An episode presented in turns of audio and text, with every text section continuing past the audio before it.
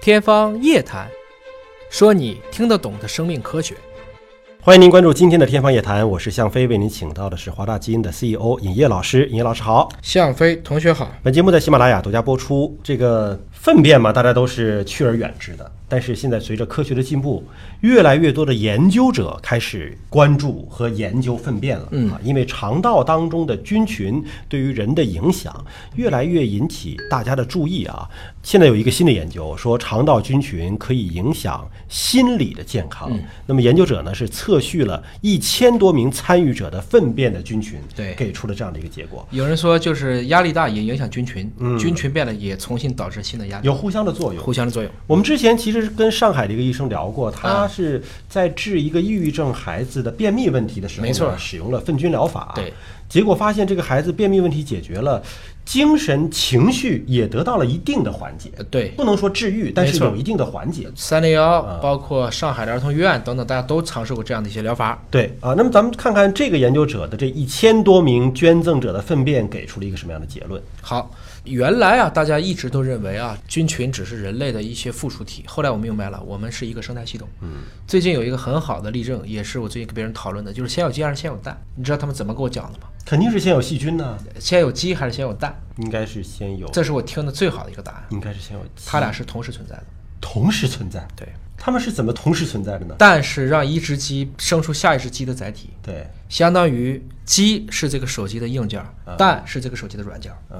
他说的蛋是遗传信息，就等于说等鸡于世界上第一只演化出的那个鸡，它就是具备了生蛋功能了。实际上问这个问题本身来讲是没有意义的，它恰好是一个系统的硬件加软件。嗯，比如说你这是一部华为手机，嗯，那你说是华为的这个系统重要，还是华为的硬件重要？都重要。对，这就是鸡和蛋的一个问题的终极解答。嗯蛋只是为了让一只鸡变成另一只鸡的一个中间的载体，它是这个鸡体内的信息。嗯，鸡体内的信息变成了这个卵子或受精卵，它本身就是鸡的一部分，对，它的遗传信息没错。是这样子。当然你说就非要抬杠，就到底出来第一次就长成今天这个样的鸡，嗯它怎么出来的？那我觉得也没法 打，因为它追溯回跟它跟它妈长得它也不一样，对追溯所以从野回鸡到家鸡，它可能是一个逐渐逐渐就变出来一个过程。嗯，那么这篇文章呢是发表在了《自然微生物学》的杂志上啊，也是《自然》杂志的一个子刊了。对就是关于这种肠道的微生物。那么微生物通过什么样的机制能够对大脑的情绪情感造成影响，甚至会导致抑郁和神经退行对啊？那这个机制呢，也是他们研究的一个方向。我们多次在节目当中讲，我们有一个叫脑肠轴，对，从从人的大脑到肠子之间，其实画一道中线，基本就是这个样子，对吧？就等于北京的中轴线，我们可以这么去理解，大脑可能就是在德胜门，那肠子可能就是在天坛，中间这个过程叭叭叭就切起来了。那么它们之间通过什么方式连接呢？我们后来知道了有迷走神经连接，嗯，迷走神经实际上是通过脑和肠之间的一些神经上的连接。那么这些神经连接它的信号是什么呢？这些信号是很多的化学物质，这些化学物质是哪来的呢？肠道菌群和人体共同作用的结果。嗯，包括你吃的东西，它可能在某种程度上讲都可以转化成某一些化学信号。那么研究人员呢，通过荷兰的这个项目啊，包含了一千零六十三个个体的这种独立的队列，证实了这个发现。那么他通过这个数据的挖掘，给出了就是微生物和生活质量以及抑郁症的发病率会有一个相关性，会有一个关联的关系。对，其实华大在这个领域做出了很多的贡献，包括第一篇人的肠道菌群，包括目前最全的肠道菌群的参考期，包括肠型，嗯，干吃不胖的，喝凉水都长肉的，肚子痛的，我们当时说这叫肠型。实际上他发现了，就这篇文章说，粪球菌属。还有小杆菌属这个细菌在抑郁症患者内的体内其实降低了，哦，那所以给他补充这两种菌，其实应该会有缓解和帮助了。哎。他们也观察到了生活质量与肠道微生物的组合，培养基和菌群。生活质量就表示你吃的、睡的，对，它们合成了我们说一种神经递质多巴胺，嗯，就让人快乐的这个物质。实际上呢，降解产物叫做三四二羟基苯酰乙酸的潜在能力，其实是具有正相关关系的。实际上就是肠道这个菌呐、跟人的这种互作也是通过它的代谢产物。多巴胺能表达的越多，就说明你对的生活质量和肠道菌群越好对；嗯它俩越差，你多巴胺产生越低，就抑郁了。所以你刚才说的那个粪菌移植，其实很大程度上讲是增强了它多巴胺的产生能力。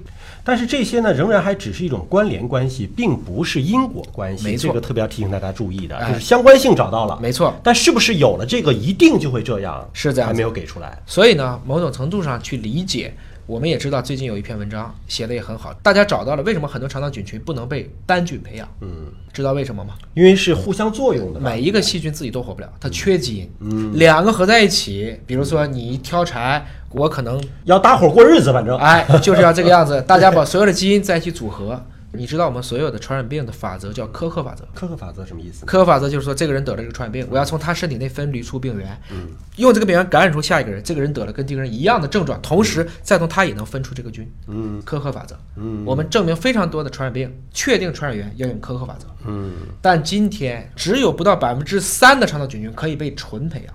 也就是说，培养出单菌，还有百分之九十七的菌，它必须以生态系统的方式存在。互相作用。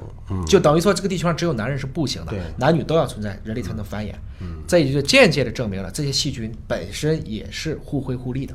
包括现在很多这种中医药的研究方向也开始从肠道菌群的角度来入手，比如说针对一些中药材，很多这个西方的研究认为说这个化学成分对人没有用啊，人吸收不了啊。对那么现在一种新的观念就是说呢，这个成分是否是被人类的肠道菌群吸收了之后产生的菌的代谢产物对人产生的作用，对或吧？者说，我仅仅是为了产生足够多的好的肠道菌群。嗯最典型的就是母乳当中的这些寡糖，都是为了养菌，而不是为了直接喂孩子的对。反过来讲，我把菌养好了，孩子的抵抗力强了，我的后代就健康了。